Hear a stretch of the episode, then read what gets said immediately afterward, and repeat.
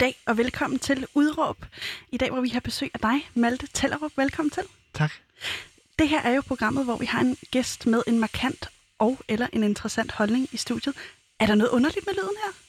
Helt vildt. Nå, vi prøver at køre det uden. Kan du høre det? Jeg kan godt høre dig. Men kan du høre det der, sådan, der er sådan et ekko på i hvert fald min mikrofon? Nej, det kan jeg ikke høre.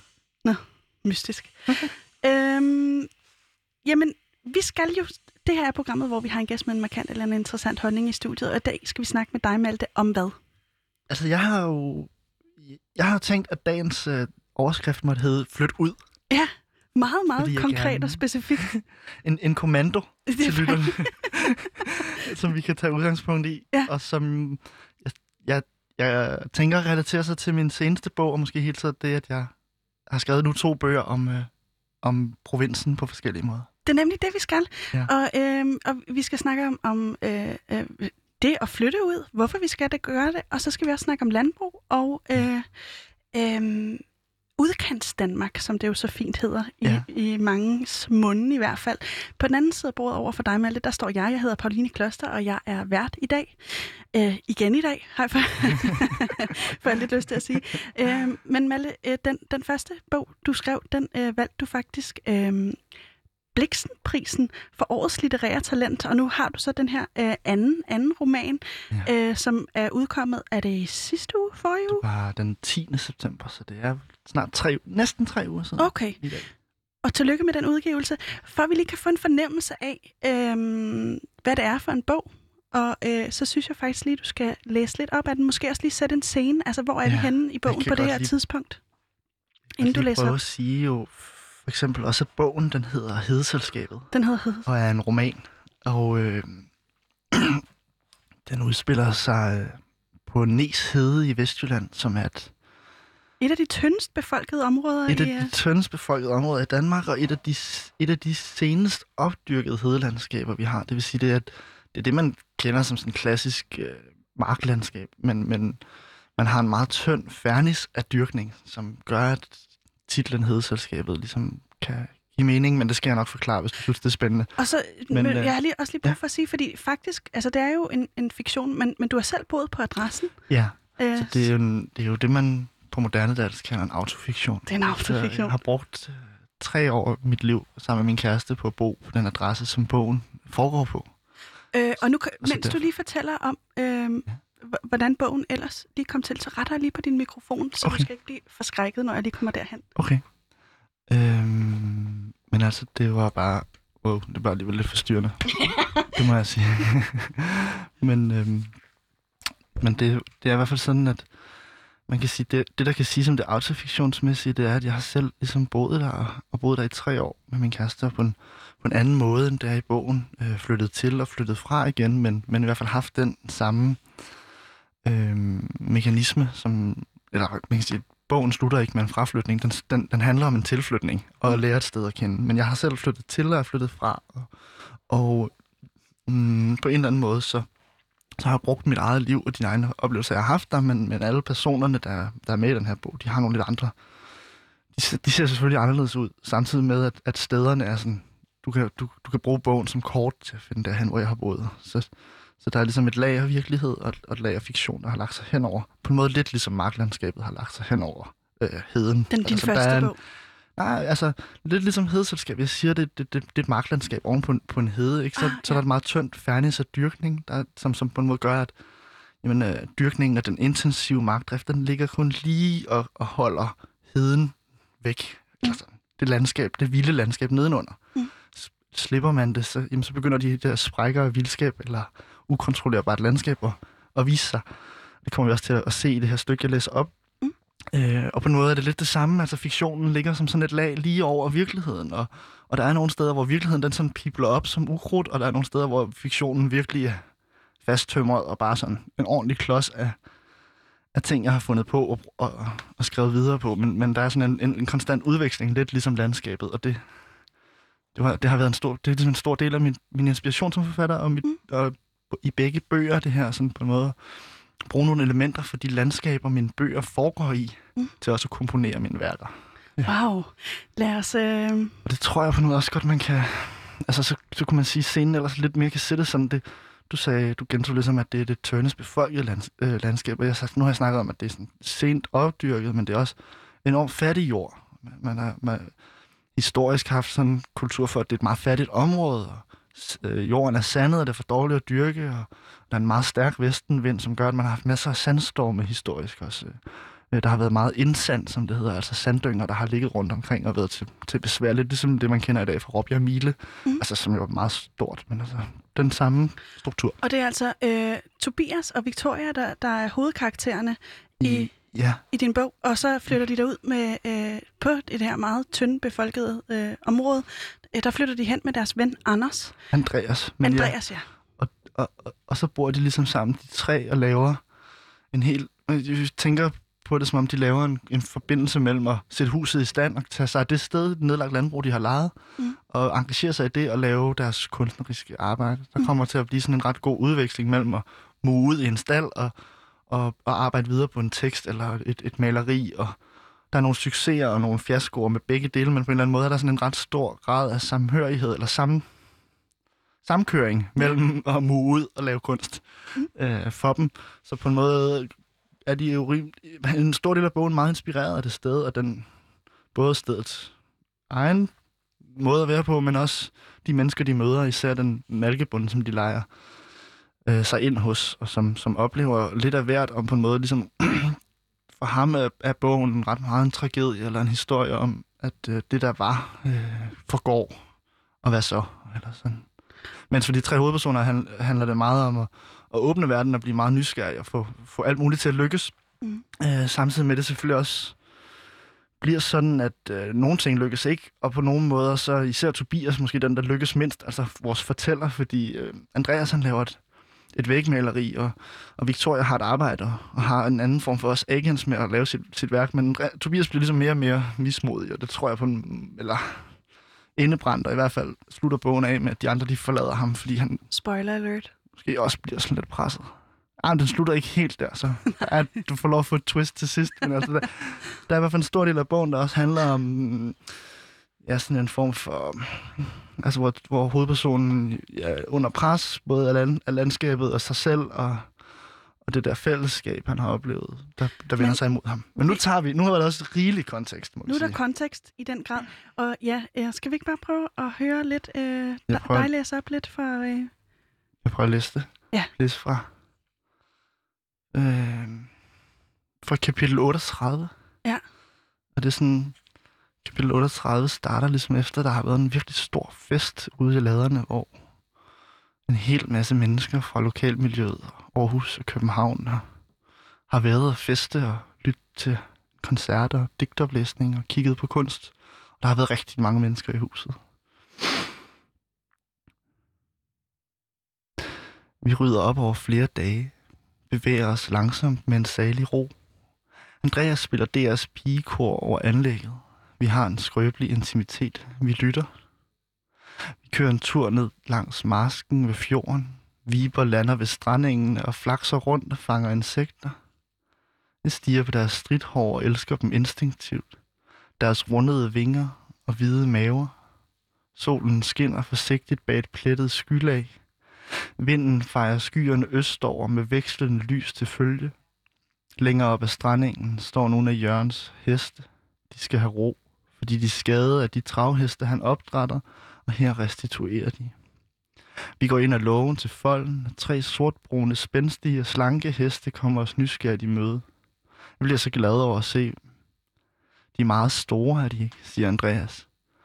Andreas og Victoria holder sig i baggrunden og virker nervøse. Hestene stiller sig omkring mig, de sænker hovederne, og jeg klapper deres smuler på skift, og så to af gangen. En slår med hovedet og virer med manken, så tramper den hårdt i jorden og løber rundt om sig selv og iver. Ui, den sætter i løb, og jeg sætter i løb. De to andre heste løber med. Det gungrer i jorden, når vi løber langs strandingen, når de overhaler mig hurtigt. Deres muskler spænder for vildt i farten. Jeg hujer, mens hestene stormer ned i den anden ende af folden. Så kigger jeg tilbage og ser, at Victoria og Andreas er trukket ud til hegnet. At det ikke var rart for dem. Jeg bliver varm i kinderne og går forsigtigt hen til dem. Tavse fortsætter vi udenom folden. uden at sige noget til hinanden. Det bliver varmt og blæsende. En restløshed sniger sig ind. Huset er underligt tomt omkring os. Der er noget uafklaret over det hele. Mads kører konstant rundt på markerne, kommer aldrig forbi og snakker. Han kæmper. Vild sol nu, det er sensommer. Planterne er vokset, de har strukket sig og strukket sig.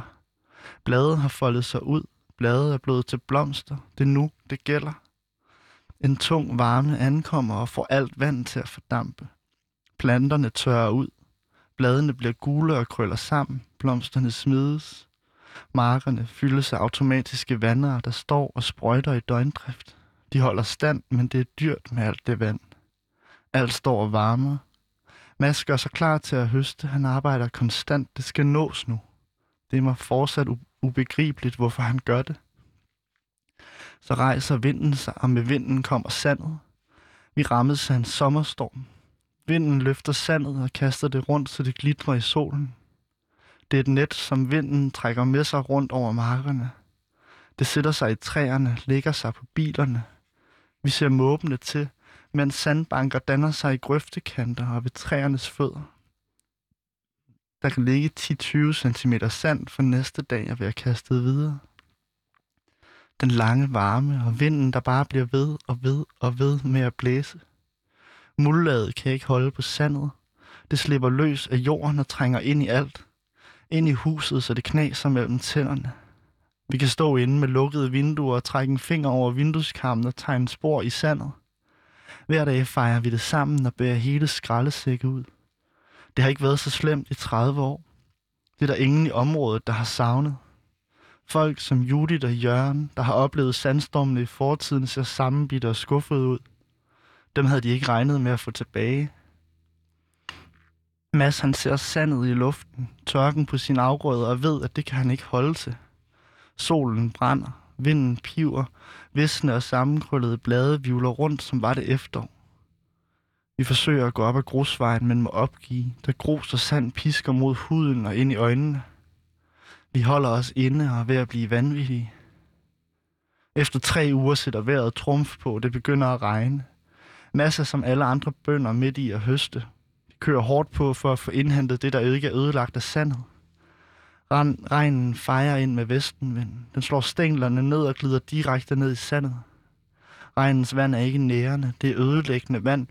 Det klasker ud over alt og forsvinder for hurtigt. Jeg går ud i regnen, rækker hænderne over hovedet og folder dem som en skål. Jeg ved ikke hvorfor eller hvad jeg skal stille op med vandet, men jeg kan mærke, at det er nødvendigt at samle regnvand.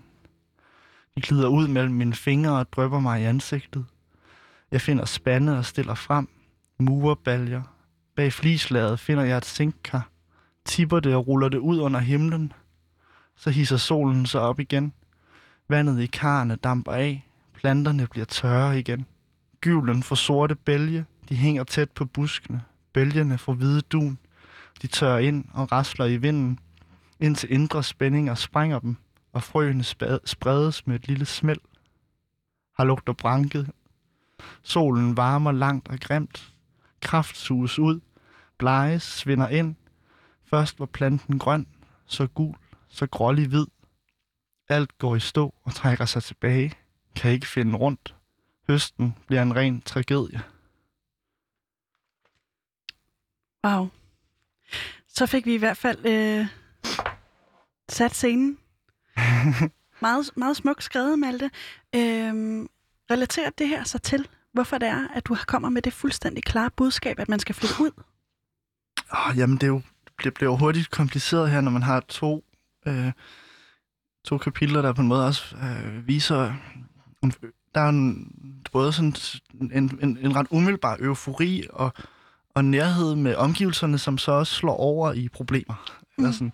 Og jeg tror, det, som får mig lyst til at sige det her, lidt flabet og lidt kommandoagtigt flyt ud, det er nok den en eller anden en lidt lang kæde af tanker, som har det at gøre med, at øhm, hvordan forholder man sig til sådan en, en jordklode i forandring, eller et, et, et, et miljø, som, som er under pres af, af menneskeheden, og som på mange måder føles abstrakt og, og langt væk fra en selv. Og mm. tror jeg, jeg har tænkt. Det er jo ikke nødvendigvis, det er sådan. Men for mig har det med ligesom at, at flytte ud af byen, eller komme ud på landet på forskellige måder. Det har både været, i min første bog handlede det meget om at gå en tur, en, en lang tur og, i mit barndomslandskab, og tage det, tage det ind med nye, nye sanseligheder eller nye erkendelser. Og i den her bog handler det meget om at, at, at bosætte sig på landet og, og, og prøve at, at gøre noget andet med sit liv på en eller anden måde. Og det, det jeg ligesom tænker ved det, det er, at det giver en sådan nogle ret direkte, nogle ret primære oplevelser af, hvad er det for, hvad, hvad er det for en natur, der findes? Hvad er det for en menneskeskabt natur, en, en vild natur, og hvordan er mennesket i afhængighedsforhold til det? Hvordan, hvordan laver, lægger vi pres på naturen? Hvordan er vi nødt til at mm. betjene os af den? Øh, og det der, i virkeligheden er det der med at snakke så meget om naturen noget, jeg lidt godt også kan have det lidt svært med. Men, øh, Hvorfor? Det er fordi, det hurtigt kommer til, og det, og det, det bliver det så også, når man har lavet en bog, kan jeg mærke, når der handler om tre unge kunstnere, der, der flytter ned på nedlagt landbrug, så kommer det hurtigt til at føle som om, at de har sådan en, en idealisme om at leve i pagt med naturen, som sådan et, øh, et, et helligt, næsten paradisisk sted, et rent sted. Mm. Det, det, naturen som et rent sted har altid freaket mig ret meget ud, fordi det, det kan man jo også hurtigt høre, det jeg læser op her. Der er jo ikke noget af det her, der ikke har mm, berøring med mennesker at gøre. Eller sådan. Der er hele tiden en udveksling mellem det ikke-menneskelige og det menneskelige. Og det, og det lyder meget akademisk og lidt tørt som begreb, så derfor betjener det alligevel ordet natur. Men, men, den, men jeg, kan, jeg bliver altid så bange for, hvis det lyder som om, at jeg synes, man bare skal, man bare skal sådan sidde og have det sådan super harmonisk. Mm. Du bryder dig ikke om den der romantiske tilgang til naturen? Nej, jeg, jeg bryder mig virkelig ikke om den. Øh, altså på en måde kan den sikkert alt muligt, som jeg ikke kan se, men i min egen øh, forestilling, så er det så vigtigt at hvis man, hvis man skal være ret flabet, og, og de ved, det er sikkert meget, mere, meget bedre, ikke? men de fleste kender romantikken fra sådan en maleri af Kasper David Friedrich, Nej, hvor der står en mand, står sådan en vandringsmand op på et bjerg. Det er meget ikonisk, og det er et meget stort maleri. Så står en vandringsmand op på bjerg, og så kigger han ud en bjergdal i tog. Mm. Og sådan togen ligger over alle bjergtinderne, så har han en kæmpe view. Mm. Og den der, øhm, den der fantastisk, sådan fantastisk på en måde naturoplevelse, står og, og med, med den gigantiske udsigt, og det alt er overvældende men man er også enormt langt væk fra alt. Og, og det, jeg, det, jeg gerne vil, både med mit liv og med mit bog, og på en måde også det, jeg tænker, andre måske også kunne, kan, kan, kan gøre, det det der med, i stedet for at stå meget langt væk fra og, og kigge på, eller blive overvældet af det, det store billede, jamen så komme ind i og blive mudret til, og blive forpligtet på, på det besværlige, ved at, ved at være meget tæt på, øh, på det, der kan kaldes naturen. Og hvad, altså jeg skal, jeg skal faktisk ja. være ærlig at sige, at jeg har været sindssygt nervøs for i dag, faktisk. Hvorfor det? Øhm, fordi jeg synes, du virker ekstremt klog, og jeg kan mærke, at jeg er en lille smule bange for ikke at øh, leve op til det. No. Det var ikke så godt. Nej. Så, så, skal vi, så, skal vi, så skal vi prøve at bryde det lidt ned, så det ikke, så det ikke bliver det er så for kompliceret. Ja, det bliver i hvert fald meget abstrakt for mig. Ja. Øhm, men vil du ikke lige prøve at sætte nogle ord på, altså hvis du, hvis du skulle forklare det til, til øh, mig, som måske opererer på et lidt mindre ligestal end dig i virkeligheden, eller i hvert fald mindre poetisk. Ja. Øh, hvad, hvad vil du så sige? Altså det der, hvorfor skal vi flytte ud? Øhm... Ja. Jamen altså, Men ja, hvordan skal jeg sige det, så det ikke kommer til at lyde Nej, men bare prøv, og så kan jeg på, så men, spørger jeg ind til, hvis der er noget, jeg ikke forstår. Skal vi ikke prøve at lave den aftale? Men jeg tror også, jeg... Jeg, jeg, jeg kan mærke en meget stor øh, frustration i mig selv, og på en måde i min tid og min generation, som jeg tænker, vi måske alligevel har til fælles, der er mig, mm. omkring hvordan øh, man laver landbrug, og hvordan man får fødevarer. Mm. Og på en eller anden måde, hvad det betyder for den jord, vi deler. Altså, hvordan klimakrisen er blevet en realitet, som vi alle sammen forholder os til. Klimaforandringer, en skræk for fremtiden. Og øhm, det, jeg snakker om, jeg snakker om med det, med det direkte, det er på en måde ligesom, øh, at jeg bedre kan forestille mig at, at have det præsent i min krop. Altså lære det at kende ved også at være tæt på øh, et, et, et, et, et, et landskab, hvor klimaforandringerne faktisk udspiller sig. Lige for øjnene på en. Ja, det er måske sådan lidt det, der er lidt, i virkeligheden er det lidt, på en måde lidt banalt, at mm. når jeg er i en by, som vi er i nu, København, kan jeg måske godt føle, at klimaforandringer eller den måde, vores samfund har med naturen og planeten at gøre, bliver meget abstrakt. Mm. Og derfor måske også bliver lidt overflødet eller glider lidt i baggrunden. Mm. Og jeg vil gerne, jeg vil gerne have det helt frem i forgrunden, fordi jeg synes, det er så vigtigt. Er vi, er vi frem, for fremmedgjorte over for naturen? Det- som, altså det- os, det der tror lever i jeg. byen? Ja. Det tror jeg, det, det, det er måske... Det, det, håber, det ved jeg jo ikke, om du er. Men det kan jeg jo mærke, at jeg selv er, Det er, når jeg. er i byen. det er jeg. Og at det også er med til at skabe den fremmedgørelse. Mm. Øhm, Så hvad er det, du tænker er gevinsten ved at flytte på landet, hvis man kan øh, forenkle det på den måde? Jamen, ja, det, det kan jo være for eksempel ligesom følelsen af at, eller muligheden for at, at føle sig, det er lidt underligt ord, kapabel, kommer jeg til at tænke på. Og det Altså, kender jeg ikke, det ord. Nej, det var et dårligt ord, for så fik vi bare sparket ligestallet endnu højere op. Men i stand til sådan selv at, altså, påvirke sin situation. Hvis man har en følelse af fremmedgørelse, kan man også komme, kan, tænker jeg på afmægtighed, eller depression, eller angst som nogle muligheder. Det, det, det kan kaste af sig, på en eller anden måde, så bliver jeg meget sådan lavpraktisk omkring, at det er ikke fordi, man skal klare alting selv, og det er sådan en, du skal se sådan en, en, en tømmersvend, der står ude i skoven og bare sådan fuldstændig selvforsynende, men jeg har sådan, bare sådan direkte oplevelser af at kunne lave æblegrød. Mm. Som sådan en stor oplevelse for at forholde mig til, jamen okay, nu, er der, nu, nu er æblerne vilde, og de vælter ned, og, og det er nu eller aldrig, og det er vildt og sådan lidt euforisk. Det er ikke så meget et spørgsmål om sådan øhm, etisk øhm, forbrugervalg og abstrakte sådan forsyningskæder, Mm. som, som er nogle af de ting, jeg synes bliver svære at forholde sig til til daglig. Og det, det, det der, det, det, jeg, det jeg ser i, i muligheden for at flytte ud, øh, både at forbinde sig med øh, det, altså, det, det liv, man selv lever af. Altså, det kunne være en æble, for eksempel, eller, eller dyr, hvis man spiser det, eller sådan, øh, hvordan man jo er nødt til at have nogle ressourcer. Og så... Øh, Så kom tættere på de der ressourcer.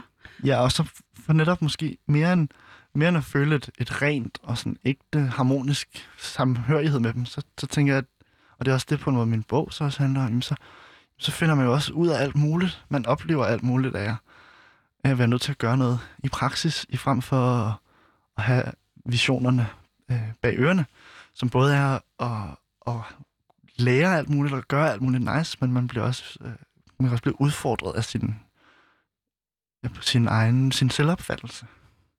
Det Ja, kan jeg godt lide også. ja, jeg kan ja, rigtig fordi- godt lide, at man udfordrer sin egen selvopfattelse. Og det tror jeg også, at det der... Det, I virkeligheden, hvis jeg skal spore det der udsagn, flytte ud tilbage, jamen så, så er det også mig selv som øh, 24-årig, jeg taler til. Hvor jeg var meget sur på min egen opvækst på, på, i provinsen. Og Du er fra Fyn. jeg er fra Fyn, og jeg har boet mange forskellige steder på Fyn. Øh, både i provinsbyer og ude på landet. Og, øh, og da jeg var 24, altså ind, indtil jeg blev 24-25, så var jeg meget sådan hissigt øh, storbyorienteret, og tænkte, at det var det, var det, der, det, der var det vigtigste i verden. Det var at komme til de størst mulige byer og møde de sejeste mennesker.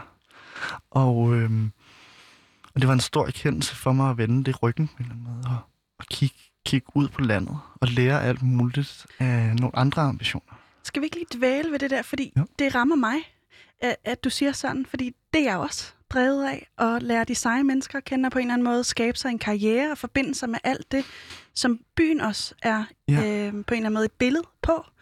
Øh, hvad, hvad er der galt, eller hvad er der ikke galt med den måde at leve på, Det- som de det er fleste også- af os unge jo i, i og for sig gør, Ja, fordi det jo- vi rykker sammen i byer.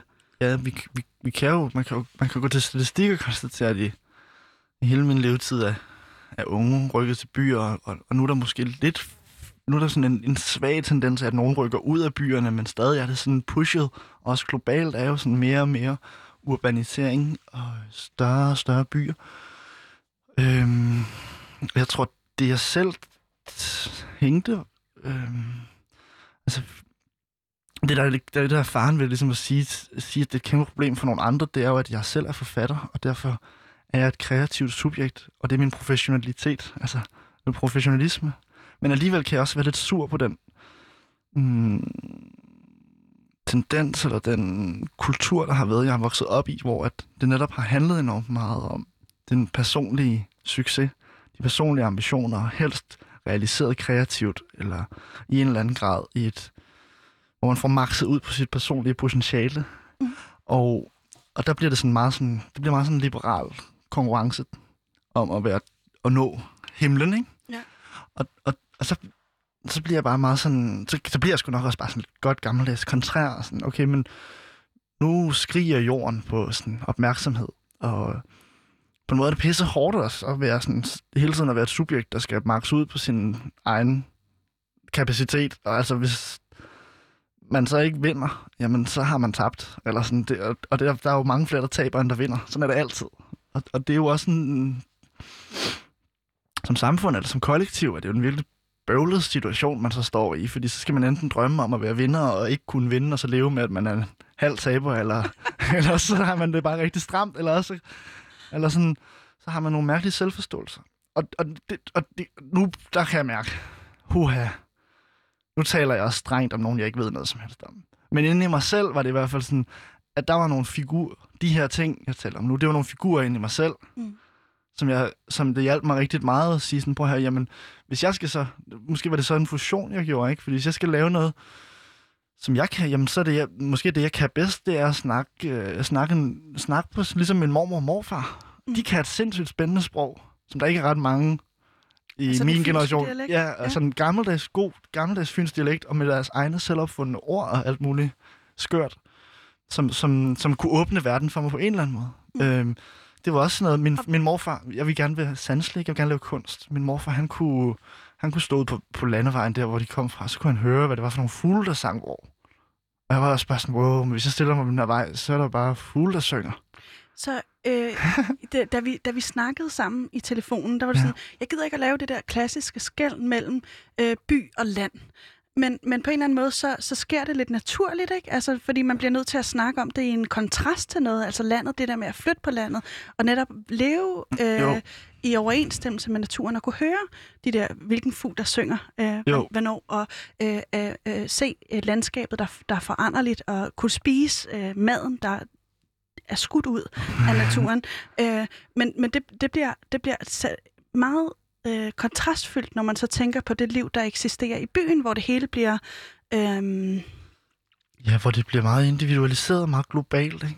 Og hvor mange ting bliver meget abstrakte, kæderne bliver meget lange. Ja. Mellem dig og noget andet, eller dig Så- og en anden. så er det det mere simple liv. Du, du, øh, du Ja, godt kunne unde vores generation, eller nu siger jeg... Ja, det ved jeg. Jeg, jeg tror bare, jeg håber, jeg tror bare, jeg håber og tænker, at der er et større potentiale på landet, end vi er, vi er vokset op med at få at vide. Både af os selv og hinanden, og af samfundet oppefra og ned. Der er nogle ting omkring os, der har forandret sig, Mm. men det er også et spørgsmål om, hvad vi gerne vil. Mm. Så det er selvfølgelig ikke et, kun et spørgsmål om, øh, hvad verden har brug for, men, men jeg, jeg har sådan en følelse af, at jamen, der, er mange, der er mange ting, der kunne falde på plads i forhold til sådan øh, spørgsmålet om at være mere forpligtende på hinanden, for eksempel. Det, det, det, det kender jeg mange, der sådan beskæftiger sig med, eller er interesseret i, jamen, hvordan kunne man mere end at konkurrere med hinanden, også ligesom tage sig af hinanden som kollektiv, eller netværk, eller hjælpe hinanden fremad, og, og også være omsorgsfuld. Altså, omsorg er blevet et større ord, tænker jeg, både i forhold til planeten og i forhold til mennesker, end det var i 2007 inden finanskrisen, hvor konkurrence og sejr var et stort ord. Øh, som det jo måske også er stadig, ikke? Det kommer nok an Jo, på, hvilke kredse man bevæger sig i. Men, Absolut. øhm, men hvis du skulle sætte sådan nogle hovedtemaer på den der, altså flyt ud, årsagerne til, at man skal flytte ud, så, mm. så, det, så det ikke bliver, øh, så vi ikke nødvendigvis skal snakke i, i, i, i de mange forskellige retninger, som mm. vi Mhm. nu har været inde på. Hvis du skulle sådan pinpointe nogle enkelte, øh, hvorfor er det så, vi skal flytte ud? Jamen, det, det, det tror jeg så skulle være for at... Øh... Altså, en, en måde at sige det på kunne være at sige, jamen, øh, jeg tror meget samtale har handlet om, i forhold til, hvis man kan, skal leve mere i overensstemmelse med kloden, eller være mere bevidst om vores aftryk på kloden, så handler det rigtig meget om at spare, eller lave afgifter, eller reducere aftryk. Og der er et eller andet i mig, som har lyst til, at det at være klimabevidst også handler om øh, eksperimenter og begejstringer og begær, eller vildskab på en eller anden måde. Det, det, det tror jeg, jeg tænker, øh, i hvert fald min bog er et forsøg på at eksperimentere med en måde at flytte ud på, hvor man så også kan øh, have, have nogle sådan ivrige og, og vilde og sådan lidt... Øh, ja, øh, lige ved at sige unge, men det ved jeg ikke, men sådan, i hvert fald man sådan, Eksperimenterende. ja, eksperimenterende energier, og, og have dem med ind i klimabevidsthed. Øhm, Så det, er- det, Så er det- en, det er en form, og nu prøver jeg bare lige at det er gen... sådan også en form for, lidt sådan en form for selvorganisering, Ja. jeg drømmer om, eller jeg drømmer om idéer, som jeg ser i det. Ja. Og, og, og det fede ved selvorganisering, det, det er jo selvfølgelig, at man får en enormt stor tilfredsstillelse af at tage ejerskab over en skæbne, eller gøre tingene selv, og gøre tingene i et kollektiv sammen, få noget til at fungere. Det svære ved det, det er, hvor skal man være? Hvem, hvad er reglerne? Hvordan passer man ordentligt på hinanden? Og der er en masse svære ting, ikke? Mm. Mm. Som, som også melder sig, men som jeg tænker også er enormt givende. Altså for at, at fylde, fylde et Ja, og- på en eller anden måde meningsfuldt. Ja, men måske også, at man står, øh, man står til ansvar for det selv, ikke? Ja. Vi skal ikke vente på, at Mette Frederiksen øh, beslutter sig for, at øh, der skal være en klimaafgift på en eller anden måde, eller vi skal ikke øh, gå i afmagt over, at øh, Og hvor, vi kan ikke gøre noget. hvorfor skal man ikke vente på det, når man er derude? Men Det, det, det ved jeg ikke. men det er i hvert fald muligheden for at vende det om, så at man ikke kun er afhængig af det. Men så du også aktivt kan tage et valg, Det, når tror, du... det altså- tror jeg, det er det, jeg tænker. Og, og aktivt valg mere, end hvordan man vil forbruge. Altså det der med, at øh, det er på en eller anden måde også en, en, en både en, øhm, en dyrkelse af sig selv, og en dyrkelse eller en tilgang til naturen omkring en. Ja, og også en, en mulighed for at, at være et kollektiv, eller være et fællesskab med nogle, på en anden måde. Altså en mere, mere forpligtende fællesskab, ja og et mere krævende fællesskab. og, og de, vi ryger jo Så helt nu- op på den høje, høje klinge. Nu er der her. mange, nu er der mange gevinster Virkelig, lige pludselig. og et sindssygt mange bolde i luften, altså jeg kan mærke, at jeg skal lige prøve Ja, at øh, holde, og holde, tak skal du have, og holde hovedet Ah, det må du undskylde. fuldstændig Det var flabet. Nej, det er okay. øhm, men øh, altså, der er gået øh, relativt lang tid, så jeg tænker bare, at vi hopper. Øh, der er faktisk allerede gået næsten 40, 40 Ja, minutter, klart. og jeg er slet ikke nået i gang med manuskriptet. Måske det er også derfor, det føles lidt vildt. øhm, jeg kunne godt tænke mig, at vi lige øh, faktisk også lige springer den her blok over, og jeg bladrer og bladrer i Ja. ja. mit manuskript, som er seks sider langt, og nu har jeg sprunget de to første over. Vi hopper direkte ind på side 3. Øhm, fordi en, en ting, du ligesom også i tale sætter, det er det her med det manuelle arbejde. Mm. Øhm, jeg kunne godt tænke mig, øh, at du lige uddyber sådan, fordi da vi snakkede sammen, jeg har jo struktureret det her manuskript ud, på en, ud fra en telefonsamtale og noget research, jeg har Ja. lavet. Og der i tale satte du det her med det manuelle arbejde, at det er en af de gevinster, der ligesom er ved at flytte på landet. Og øhm, vil du ikke lige beskrive, hvad, hvad er det, det manuelle arbejde er? Ja, det, det kan jo være, det tænker jeg i virkeligheden kan være enormt mange ting. I, og, og jeg har, jeg er jo, som man måske godt kan høre i radioen, øh, et handkønsvæsen på en eller anden måde. Og, og, og, og med, den, med, den, med den kønsrolle findes der også nogle, synes jeg, nogle fordomme, eller nogle, nogle ting, man skal være varsom om i, i, i forhold til sådan at, at blive super begejstret for det hårde manuelle arbejde. Det er sådan lidt også sådan en klassisk hård maskulinitet, som man kan forbinde med det traditionelle samfund og, og, og som man jo ikke bare kan gå ind i, eller sådan, som kræver en bestemt øh, trang til hertser, eller være meget stærk. Men, men, men det er jo en side af det, og det er også en, en side, der bliver udspillet i bogen gennem et grænplantagearbejde kombineret med et, et lidt, lidt kompliceret homoseksuelt forhold, vil jeg sige. Og øhm, en anden side af det er det huslige arbejde, som, som også fylder en del i bogen. Altså, hvordan holder man hus? Hvordan gør man rent? Og hvordan har man ikke bare øh, gøre rent og passe på et, på et hus, men også, hvordan har man en husholdning? Hvad er det for nogle, altså sådan lidt, lidt, lidt plat måske, eller det ved jeg ikke, om det er lidt lavt hængende frugt, men altså sådan gå lidt tilbage til begrebet om økonomi og sige, at det handler om, hvad er det, hvad er det for en husholdning, man har? Mm. Hvad er det for en måde, man øh, lever på, og hvad er det, man har brug for i den husholdning, og hvordan værner man om, om det? Altså så den der... Både sådan, øh, altså, jo, så, så bliver det manuelt arbejde også at tage sig af grøntsager, for eksempel, ja. eller madvarer. Øh, både forarbejde dem, eller opbevare dem rigtigt, og bruge dem rigtigt, og med omsorg eller respekt for dem. Øh, og ligesom det bliver af møbler og tøj, eller sådan. Der er sådan lidt, det, det kommer til at lyde sådan en lille smule neokonservativt, bunderøvsagtigt, kan jeg mærke, når jeg, når jeg siger det højt, men, men jeg mener sgu, at det er ret spændende. Og det har også været en spændende ting, som, det, som jeg kunne mødes med min morfar om, for eksempel. Eller min mormor og morfar, de, de havde en, en, et ret intuitivt forhold til jamen, både at reparere ting, øh, passe på maden, øh, sørge for, den rakte, øh, sørge for, at det var de rigtige, du ved, øh, fødevarer i sæson og sådan noget, øh, som, som måske lyder lidt trendy i moder- på moderne dansk, men som jeg tænker bare sådan er nogle ret store værdier, og, og som så også bliver nogle ret besværlige ting, fordi hvis man skal tage sig enormt meget af sin fødevarer, jamen, så er man også nødt til at tænke over dem på en anden måde, end hvis man bare går ned og, og køber dem, og mm. smider dem ud, og køber dem og smider dem ud. Mm. Øhm, så det, det var to versioner af manuelt arbejde, som er i den her bog, og, og, og et andet, og, og så, eller som jeg tænker er rigtig spændende, og som også på en måde kan være, kan være sådan gevinster ved at flytte ud. Lige så meget som det besvær, og dermed også arbejde, man skal gøre.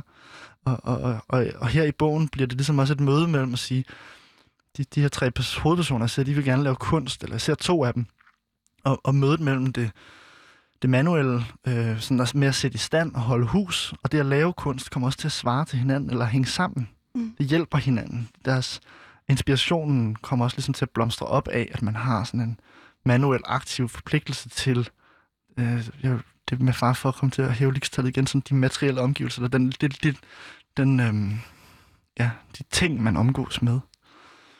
Øh, og det er jo det modsatte af at blive fremmedgjort på en måde. Men det er også det modsatte af at være sådan ekstrem, altså, det er ikke, det er ikke sådan ekstremt specialiseret, eller sådan, det kræver ikke sådan bunderøvens skills, eller at være en doomsday prepper. Det, det kræver på en måde bare sådan, at, øh, sådan et blik, eller en nærhed, og øh, en vedholdenhed på en eller anden måde også. Og lære sig selv nogle nye kundskaber. Okay. Øh, ja. Men det, men det synes jeg er, er, er spændende, fordi det, altså, hvis, nu prøver jeg lige at gentage det for at sikre mig, at jeg forstår, hvad du mener. Øh, I hvert fald øh, det, ja. det, jeg drager ud af det, at det manuelle arbejde, det på en eller anden måde sætter, sætter øh, øh, livet, altså det er en meget konkret måde at sætte livet i system på, mm-hmm. og, og en måde at forbinde sig aktivt med både de ting, du propper i munden, og den måde, du lever på mm-hmm. øh, i, i kraft med, af dine omgivelser også. Mm-hmm. Er det rigtigt forstået? Mm-hmm. Og jeg kunne godt tænke mig, at, at sådan... Mm, Hvorfor, hvorfor tror du, at det er en, en, en, en god ting? på at stille et sindssygt banalt. Og kan ja. du høre, jeg kører ind imellem den ja, her men... dualitet her, og er for at være for banal, fordi du er, du er, du er øh, det er Peter Velt med en abstrakt øh, makker. Men det er da klart, at... Øh, eller det der skulle da et meget godt spørgsmål, og det er der nok også en hel masse forskellige svar på. Hvorfor skulle det være en god ting? Fordi det er jo, som, som jeg også har sagt nogle gange nu, så kan det også være en totalt besværlig ting. Men der var virkelig sådan jeg tror, noget af det, jeg også som kom til at føle med det, var, eller ved at, ved at erkende de her ting, var, at det, der var noget... Ah, det lyder sådan lidt plat, men altså... Det fylder tiden ud på en konstruktiv måde, eller en begejstrende måde. En, en måde for mig, som var, var fedt, hvor jeg før, tror jeg, tænkte, okay, så er der arbejde, og så er der fritid. I virkeligheden handler det om at have så, have så lidt arbejde som muligt, og så meget fritid som muligt, for at have det fedest. Mm. Og, og det er måske også hentet lidt tilbage fra sådan nogle lidt gamle hedebønder, som har boet på det her sted, som jamen, der var arbejde og fritid, jamen det hang hele tiden sammen. Der var altid lidt arbejde, og man var ikke man var aldrig på fabrik, hvor man arbejdede igennem, og så havde man fri, og havde det helt fucked, fordi man var smadret. Man havde ligesom bare mere sådan, livet var et arbejde. Mm. Og jeg tror, at det, jeg synes er rigtig fedt ved at tænke på det, det er sådan, jamen, hvordan kan arbejde både være afslappende og begejstrende, eller det kan være hårdt, og man vil gerne holde op med at lave det, og man, eller man nyder faktisk også bare den tid, hvor man er i arbejde. Og det, det, det bliver nødt til at handle om, at man skal tænke på at arbejde på nogle andre måder, end det, jeg har i hvert fald føler, jeg har skulle lære af samfundet. Ja, fordi hvad er det, hvad er det for en måde? Jamen, det var det, jeg prøver at mene med, for eksempel, at, jamen, øhm, ja, hvis man skal sige, hvis jeg både skal reparere mit, hvis man både skal selv skal reparere sit tøj og sine møbler og øh, tage, sig, tage sig ordentligt af de fødevarer, man, man får af nogle, på nogle lidt mere besværlige måder, end, end nødvendigvis bare et supermarked, jamen, så har man lige pludselig enormt meget, man skal lave, og hvis man så kommer hjem fra sit rigtige arbejde og skal til at gøre de, alle de her ting, jamen, så bliver man rigtig træt, fordi så føler man, at der er godt nok meget ekstra arbejde at gøre. Know that feeling. ja, og det kan jeg virkelig godt forstå. Så det handler på en måde også om at finde ud af, hvordan man... Mm, altså det, jeg tænker på med det, er ligesom at prøve at finde nogle balancer i, hvad det, hvad det er, der er det rigtige arbejde, og hvornår man holder... Øh, hvordan man passer på sin energi af, så når man ikke lige pludselig sidder med sådan en dårlig samvittighed og en eller anden pose fra Københavns Fødevarefællesskab hvor man bare har fået de rigtige grøntsager, men man overgår bare ikke at stille noget op med dem. Fordi, ja. og det, det tænker jeg jo både er, er dårligt for en selv, fordi man har dårlig samvittighed, og også fordi de ambitioner, man har haft. Så er det på en eller anden måde en, jo... mere, en mere lige værdisætning af, øhm, at, de, at det arbejde, man laver for at tjene penge, men også arbejdet, du laver i din husholdning, ja, og, og det der med sådan på en eller anden måde at komme i balance? Ja. Øh, Ja, og det der jo på en måde i gamle dage var det øh, ulønnede kvindelige arbejder, som jo stadigvæk er ulønnet arbejde. Altså, hvordan tager man sig af sit hus, øh, øh, reparerer sine ting? Altså, sådan, det er jo ikke noget, man får nogen penge for. Men det er jo noget, man kan få bedre ting af, eller få et bedre liv af. er min, tror jeg er min overbevisning. Og, og, må, og måske i virkeligheden også være, være mere bæredygtig. Ja. Okay. Øh, Ja, nu er du godt. Hvad? Jeg er lidt ked af, at du føler, du føler, at jeg er sådan en øh, abstrakt makker.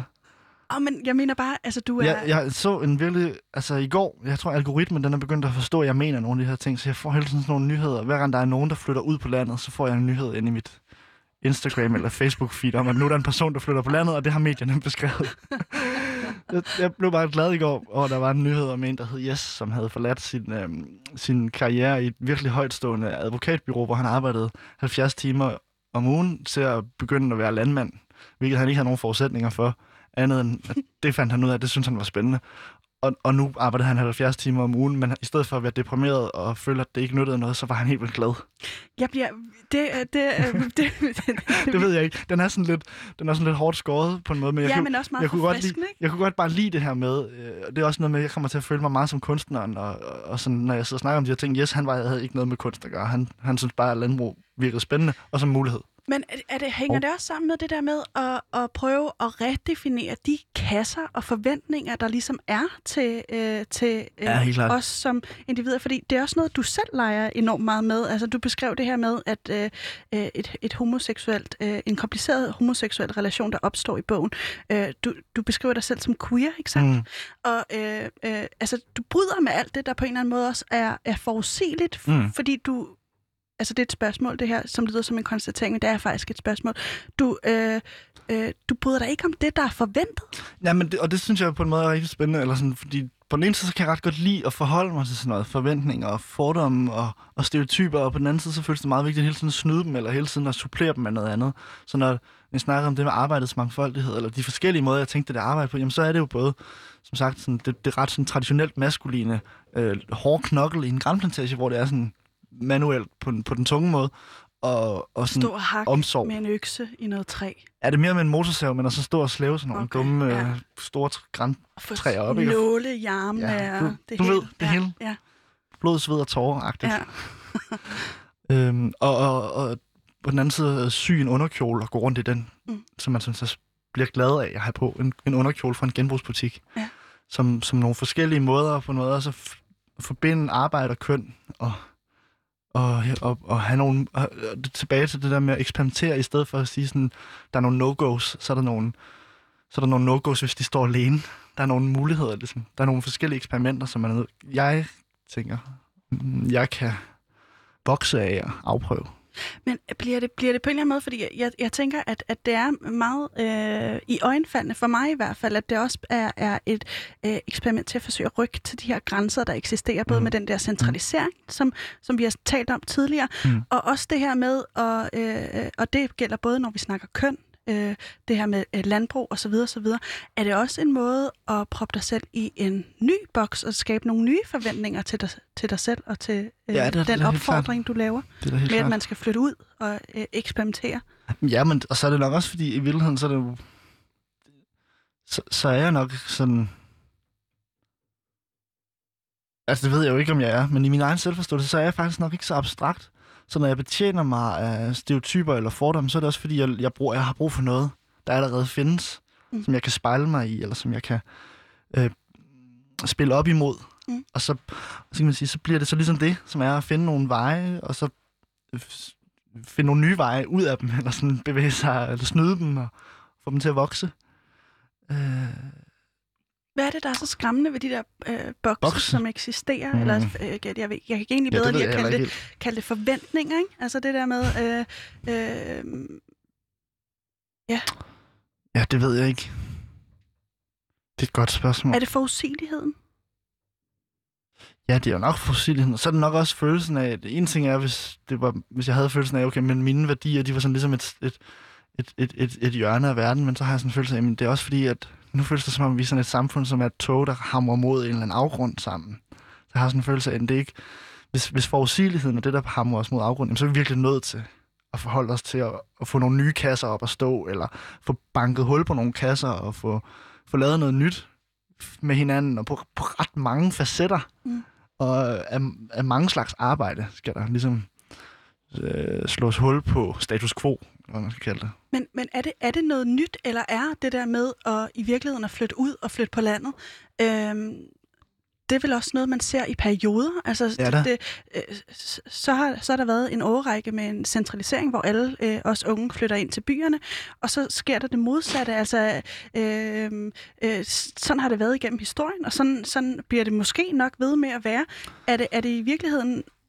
Altså, ja, ja og nej. Altså, det er jo også i sig selv et lidt et maskeret polemisk udsagn, fordi du får til at lyde sådan meget sådan kendskærnagtigt. Men i hvert fald sådan, som jeg har oplevet fakta, så er det jo sådan ret definitivt de sidste 200 år, at der er flyttet flere og flere folk fra byerne, fra landet og ind til byerne.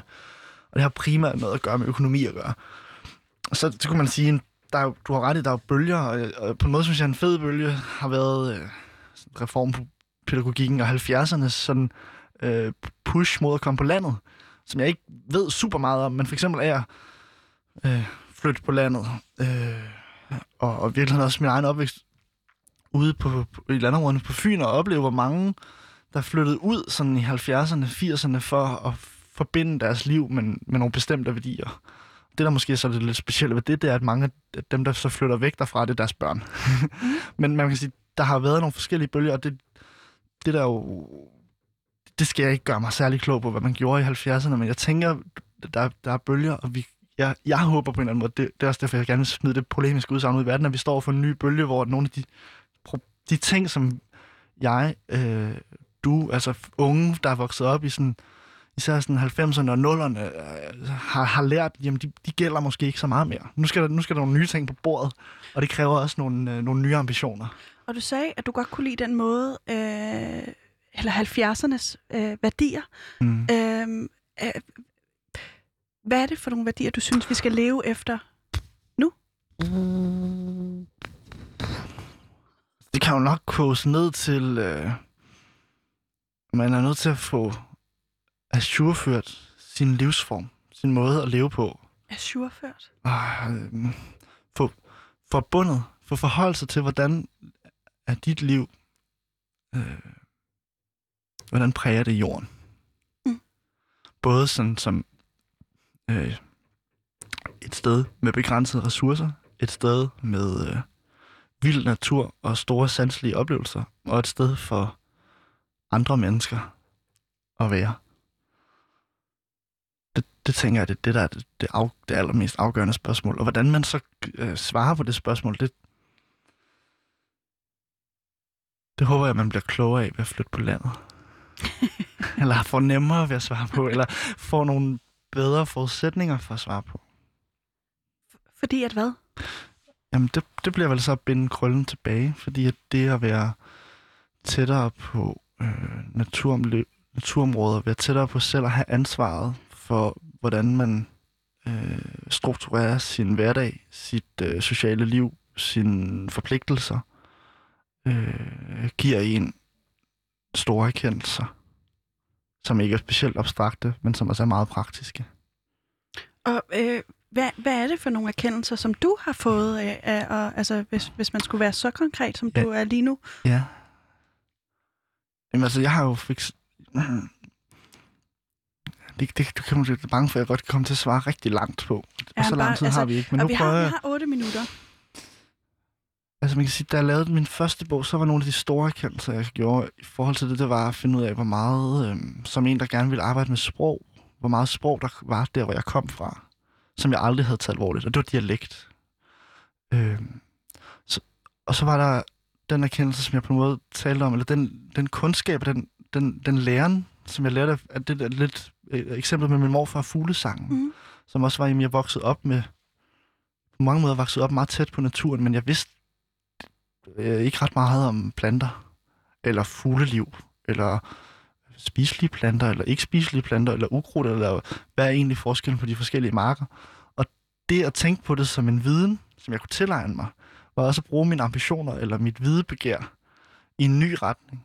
Og det har været, en, og det har været nogen, en gevinst både at tilegne mig noget dialekt hjemme fra, hjemmefra, fra min hjemstavn, eller hvad man skal sige, og noget viden om øh, flora og fauna, botanik. Øhm, Planter. planter og dyr. Øhm, og måske også som det, der er blevet mere præsent med den her bog, jamen så også lidt sådan, jamen hvordan, hvis man bor i et hus, man gerne vil have det varmt, man gerne vil have mad, man gerne vil have det sjovt, hvad gør man så? altså sådan ret lavpraktisk. Og der, eller man også, hvis man også gerne vil have det smukt, for eksempel, hvad gør man så? Og, og på mange måder, så bliver benspændet med bogen så også at have få penge. Fordi det, jeg må, måske jeg har det sværest med, det er så at forbruge sig ud af de spørgsmål. Og det, jeg tænker, der er det, giver, der giver åbningen, det er, at hvis man ikke kan forbruge sig ud af dem, hvad, så bliver man nødt til at lære alle mulige ting. Og de ting har også noget at gøre med bæredygtighed at gøre. Og det, det, det tror jeg bliver lidt det der spørgsmål igen, eller lidt tilbage til. Det bliver både med sådan noget med at finde ud af, hvornår, hvor, når det egentlig giver mening, bare samle sygt mange æbler, og helt op at køre over æbler, eller, eller øh, hvordan man finder et, et, et skørt i en genbrugsbutik, som man kan se kan blive flot, hvis man laver det om og syr det til, for eksempel. Det kunne være to møder. Øh. Og, og mere sådan, mere sådan overordnet som forfatter, så bliver det så også sådan, jamen, hvad, hvad hvis min fiktion, altså jeg kan skrive hvad som helst. Jeg, jeg, jeg skriver, skriver en kunst, hvor jeg finder på min egen historie. Mm.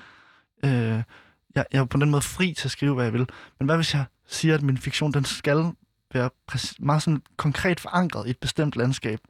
Jamen, så, så bliver min sprogkunst også øh, formet af den. Og det er et benspænd, der gør det kompliceret, men det giver også nogle virkelig store gevinster.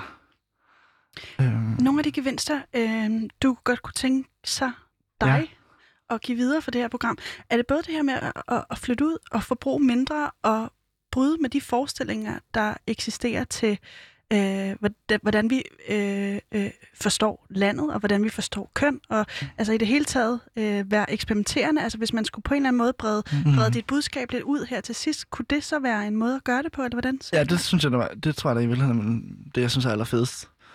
Det er at, turde være eks- eksperimenterende og kaste sig lidt ud også, hvor man ikke helt ved, hvor man er på vej hen. Og er det både for ens egen skyld, og for øh, ens omgivelser og Ja, naturens det, skyld? det, det er det. Det er for vores alle sammen. Ja, For alle de tre parametre. Ja, men det er klart mest for ens egen skyld, selvfølgelig. Hvorfor? Hvis du kan gøre det kort, altså. Oh, det, Nej, ved- så det kort ved jeg heller det ikke. heller ikke. Det ved jeg ikke. Fordi så er det det det er noget med at selv, det er igen føles, ja, men det er klart, men det er følelsen over følelsen af at tage, tage ejerskab for, hvad det er for en retning, vi udvikler os i, man udvikler sig i. Og ture, for eksempel, og synes, at noget, som ja, ikke er forbundet direkte med et ambitiøst livsvalg, og gøre det alligevel. Altså turde, tage, turde stole på sig selv og sin egen mavefornemmelse, eller øh, prøve noget af, som man måske ikke ved præcis, hvor bærer hen. Det, det, det kan jeg mærke, det, det, er noget, det, det, kan, det er noget, det jeg godt kan lide, for eksempel ved den der landbrugshistorie, fordi sådan som jeg er vokset op, jamen, så er landbruget og det at være landmand jo nærmest altså, i vores samfund noget af det mest udskældte. Det føler jeg, der er, fordi de, den måde, der bliver drevet landbrug på, har været så stor konflikt med den måde, miljøbevidstheden er vokset op på. Så det at blive landmand, tænker jeg bare, giver ret god mening nu, fordi der er brug for nogle nye slags landmænd, og nogle nye tænkning af landbruget, men at det er også et ret bold choice, et mere modigt livsvalg kaste sig over og blive landbrug, landbruger, end at blive forfatter. Men her taler jeg måske også med mig selv. Nej, nej, jamen det er, Tror jeg. Det, det, du, taler, sådan- du taler faktisk også ind i min forestilling, fordi jeg har også forbundet det der med at, at være prestigefyldt og have karriere og være...